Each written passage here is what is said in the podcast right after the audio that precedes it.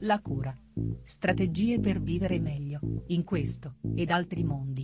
Di Massimo Silvano Galli.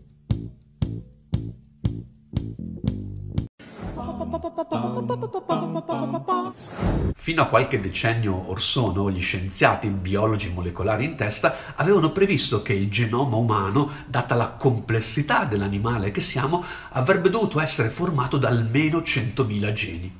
Oggi, una volta fatta la conta per davvero, ci siamo accorti che avevamo sbagliato di almeno 70.000 unità. Mica poco, quando, adottando parametri ancora ottocenteschi, si parla al volgo di scienza esatta. Ma come mai questo errore? Semplice, è accaduto quello che sempre accade nel nostro tentativo di comprendere. Abbiamo interpretato e interpretando abbiamo utilizzato una metafora che poi non si è rivelata efficace. Gli scienziati, insomma, hanno fatto previsioni utilizzando una visione di base erronea, sbagliata.